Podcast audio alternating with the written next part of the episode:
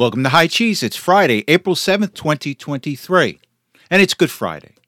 It's the most holy time of the year for us Christians. And as my mother always says, Easter is the most joyous time of the year. So, for all this darkness that Jesus went through, it culminates in victory, which is a joyous time for Christians. And remember that. And how ironic it is that in this most holy time of the year for us, it was maybe 10 days ago that a transsexual shot up a Christian school and killed a number of people, including three children. And Christianity is the number one target of these transsexuals. And the Bolshevik Democratic Party has embraced these radical left militants as it meets their political needs. Only God can determine what sex you are, not man. And this is fundamentally contrary to the radical left, as man, through so called politicized science can determine the sex of a person. And Christians do not believe it. Now, we can take a lot of what happened 2,000 years ago and apply it to today. Now, think about it at the time. It didn't look too good in the eyes of the disciples and Jesus' followers when he was taken away and crucified. But three days later, he rose and with, with lack of a better word, he just stuck it right in the face of Satan. And like my mom said, Easter is the happiest day of the year. And let's take a look at how this affects us today.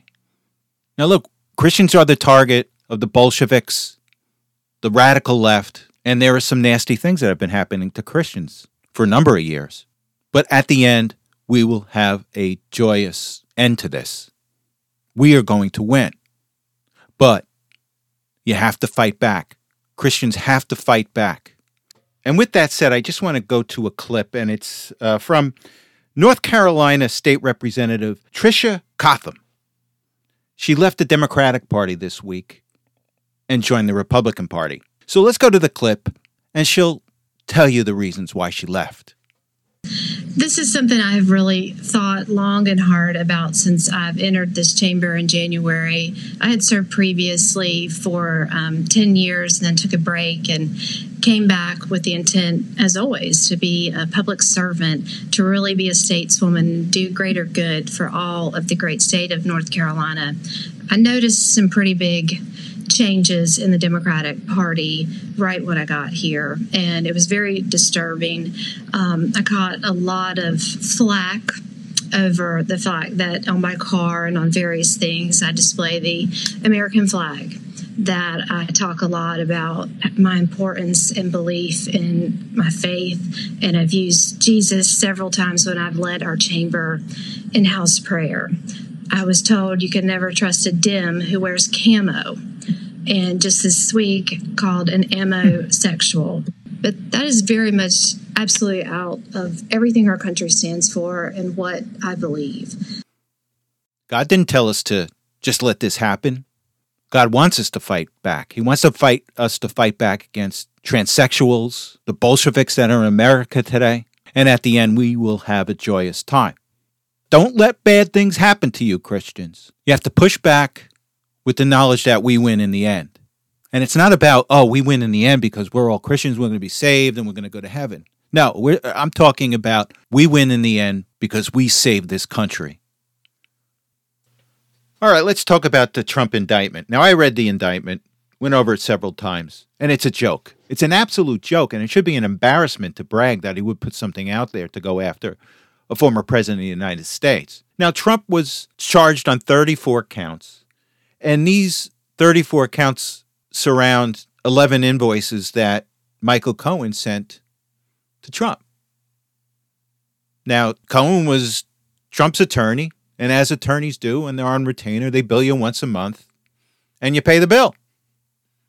So, Michael Cohen sent 11 invoices, and along with the 11 invoices, he sent 12 vouchers. I, I, I don't know why he sent 12, but you should have a voucher associated with every invoice.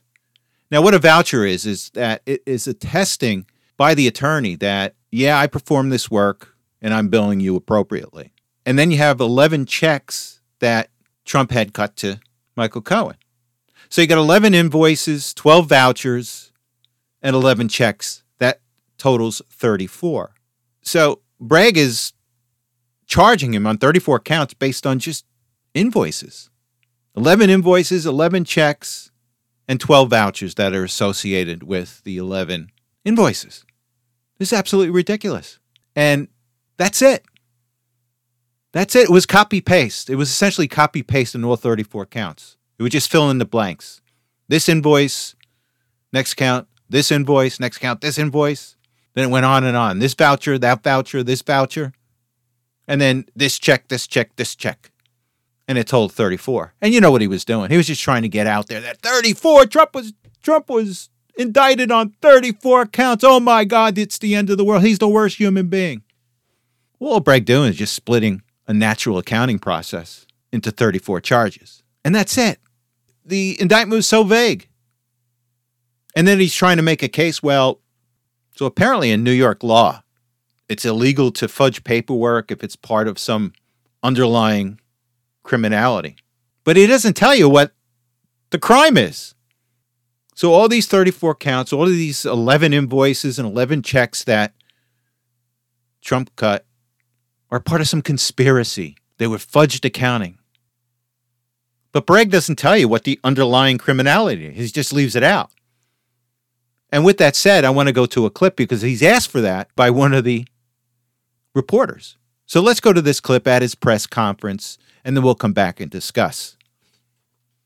And they were done to conceal another crime, but the indictment does not specifically say what those crimes were. We are assuming, perhaps, that they might be election related. I'm wondering if you can uh, specify what laws were also broken. Right. So let me let me say as an initial matter, the, the indictment doesn't specify that because the law does not so require.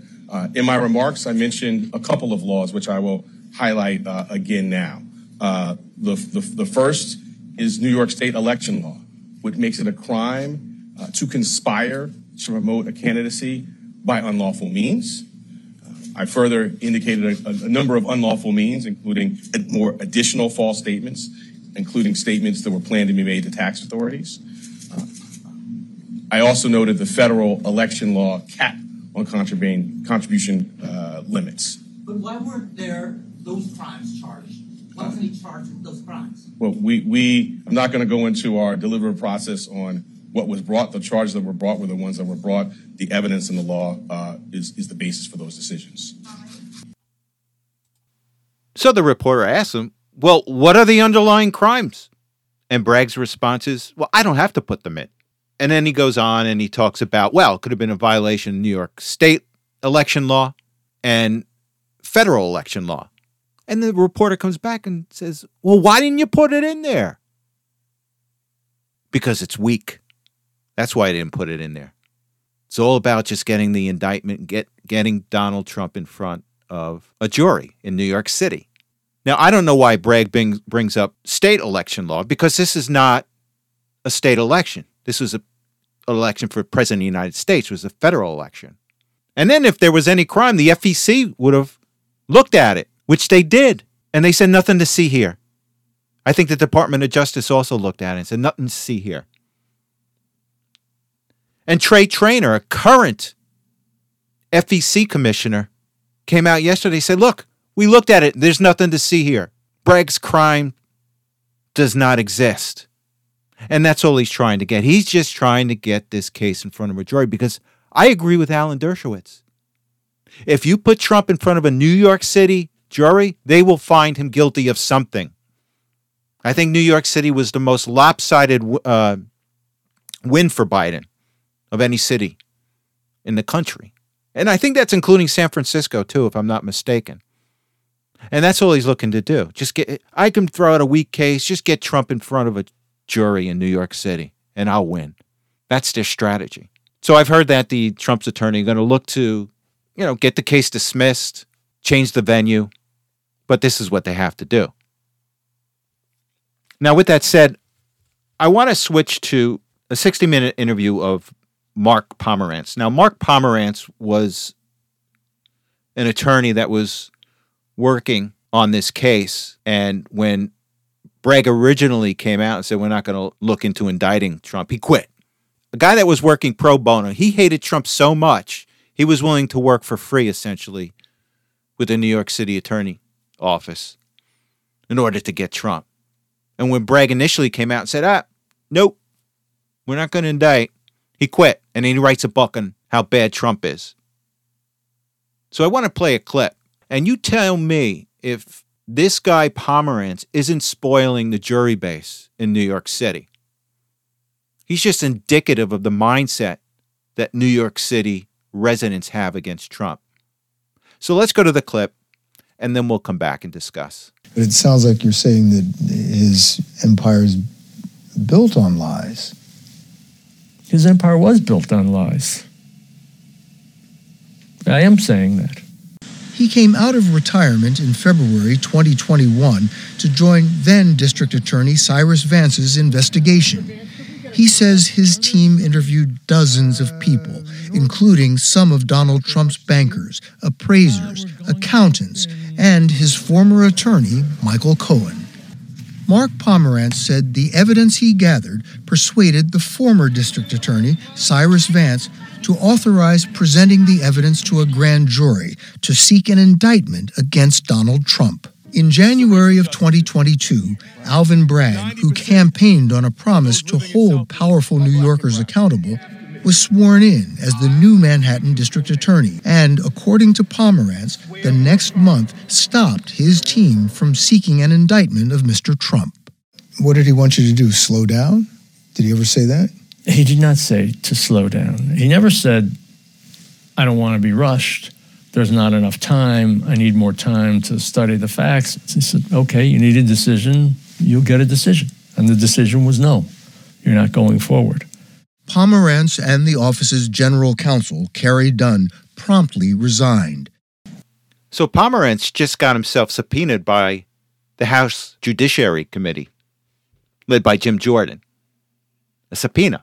They're calling him in. They want to know everything surrounding this case and they want him to talk about his book. And this is what I mean by pushback. This is what the Republicans have to do. They have to push back on this level. And I'm going to talk a few minutes about some other things the Republicans are doing. But Jordan is le- leading the charge here. And while we're on the subject, I wanted to talk about one thing that Bragg brought up in his press conference. And he was asked, Well, you know, Mr. Bragg, you initially decided you weren't going to prosecute. But what changed your mind? And let's go to the clip and then we'll come back and discuss. Bragg, Derek Aikman, NBC News. Uh, your predecessor took a hard look at this case and decided not to charge it. Federal prosecutors took a hard look at this case and decided not to charge it. Do you believe you have new evidence that led you to decide to charge this, or why now? Well, as I as I just mentioned, we have uh, had available to the office additional evidence uh, that was not in the office's possession prior to my time here. Oh, yes. And before I forget, uh, Cyrus Vance Jr., his predecessor, opted not to prosecute Trump. So what changed? Matt Colangelo. Bragg hired Matt Colangelo to resurrect this zombie case because I guess Bragg was getting a heck of a lot of local pressure to indict Trump. So he brings in Matt Colangelo. He was a high ranking official in the Department of Justice that was involved with prosecuting Christians praying outside of abortion clinics while giving amnesty to abortion industry activists terrorizing Catholic churches, crisis pregnancy centers, and Supreme Court justices and families. He was a senior lawyer in New York State. While there, he bought dozens of lawsuits against the Trump administration and led investigations into Trump into the Trump Foundation and Trump's finances. He was a senior White House economic advisor to Obama. He was a top lawyer to Obama's Department of Justice Civil Rights Division. But he never served as an online prosecutor or defense attorney.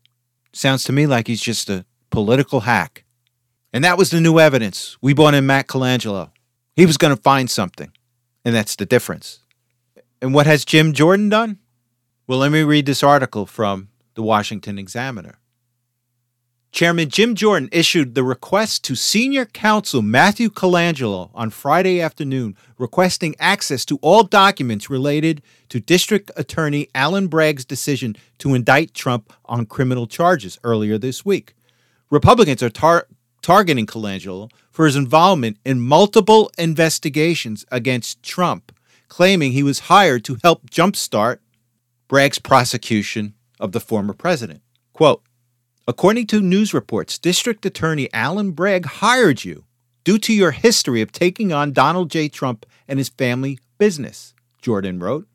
Given your history of working for law enforcement entities that are pursuing President Trump and the public reporting surrounding your decision to work for the New York County District Attorney's Office, we request your cooperation with our oversight in your personal capacity. Colangelo was hired shortly after a slew of resignations into the district attorney's office, including Mark Pomerantz, who left due to frustrations that Bragg was reluctant to push forward with an investigation into Trump's finances. Jordan cited Pomerantz's departure as possible evidence that Colangelo was hired for political reasons, Jordan wrote.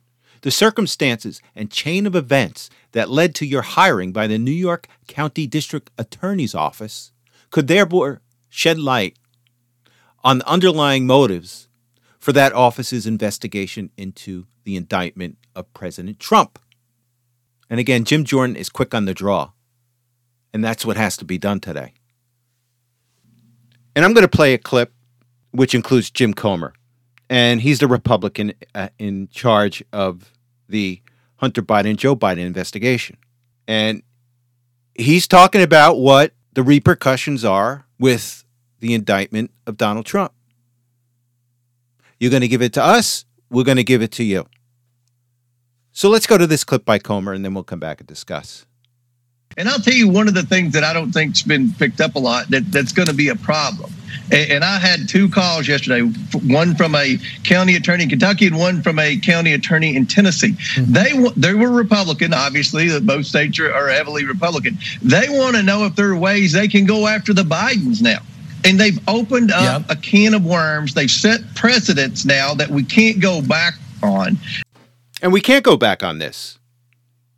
Now there are Republican local prosecutors that will now go after the Bidens, the Schumers, the Obamas, the Clintons. But we didn't throw the first punch. They did. We're just responding. And unfortunately, there's no going back on this. One side's going to win and it's going to be us. Now, I just want to switch down to Tennessee. Apparently, there was an insurrection in Tennessee, which was led by two of the Tennessee legislators, and they were quickly removed from that governing body with an overwhelming vote. So apparently, they led an insurrection that had to do with gun laws, and they stormed the meeting. They came out with bullhorns. I'm not even going to name the two people that were tossed out. But they stormed the meeting. They took over the dais. They went into the well and with a bullhorn was chanting and making speeches against guns. And these are elected officials that sided with their insurrectionists. And I'm, I'm calling them insurrectionists because that's what people call people that disrupt meetings. But what these two legislators did was add a line. And it's funny how the New York Times referred to this. Oh, they weren't insurrectionists. They just interrupted the meeting. Wasn't that the, what the J6 people did? Interrupt the meeting? But not when they're pro gun control, pro transvestite. They just interrupt meetings. They're not insurrectionists. Well, guess what? Those two legislators are out. Now the left wing is going to make a big deal because they were both African American. But at this point, nobody's listening because you've thrown the term racism and you used it so many times that it's meaningless. It's like the boy who cried wolf. Nobody listens anymore. Nobody cares. You watered down the meaning of it. And Tennessee's not backing down because all gloves are off. Now, I just want to spend a minute on the government report that just came out on the withdrawal from Afghanistan. Remember that? Those poor soldiers were killed. We left all that equipment to the Taliban. We left dogs there. And then we responded by killing Afghanis and claiming that they were the terrorists when in fact they weren't. Remember that? What was all Donald Trump's fault? That was their conclusion. And should you be surprised? But I'll tell you, they, they got to be in a state of panic at the White House because everything is closing in on them. Everything. The economy, this craziness with transvestites or transsexuals, whatever you want to call them, a divided nation, a fiasco in Ukraine, Chinese Navy on the coast of Taiwan, East Palestine. I can go on and on. But these people are so shrill, they're just in a state of panic. And they're just throwing things out there that they know they don't believe in, but that's what you do when you're panicked. And that's what this report is. Blame Trump. His gave, get out date only gave us three months to leave, and we weren't prepared.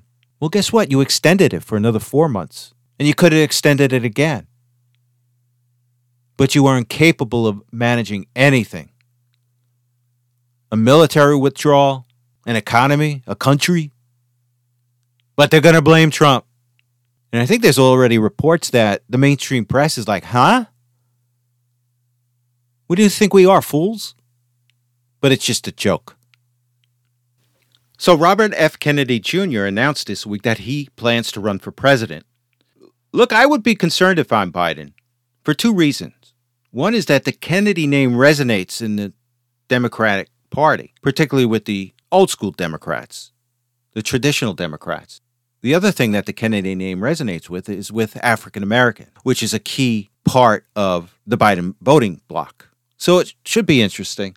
RFK Jr. is your old time liberal, big on the environment, has shown receipts on how he can clean up the environment, which should be positive in Democrat circles. But he's a threat to the establishment there. So let me just read uh, a comment made by RFK Jr.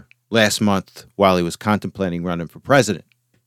He said, If I run, my top priority will be to end the corrupt merger between state and corporate power that has ruined our economy, shattered the middle class, polluted our landscapes and water, poisoned our children, and robbed us of our values and freedoms. And what could be wrong with that? There's a lot wrong with it if you're part of the corporate media, if you're part of the radical left, if you're part of the deep state. And with that said, let me just play a clip of Jake Tapper announcing RFK Jr.'s run. And tell me if this is biased or non biased media. So let's go to the clip and then we'll discuss. This just into CNN. Anti vaccine quack Robert F. Kennedy Jr. has filed paperwork with the Federal Election Commission to run for president as a Democrat.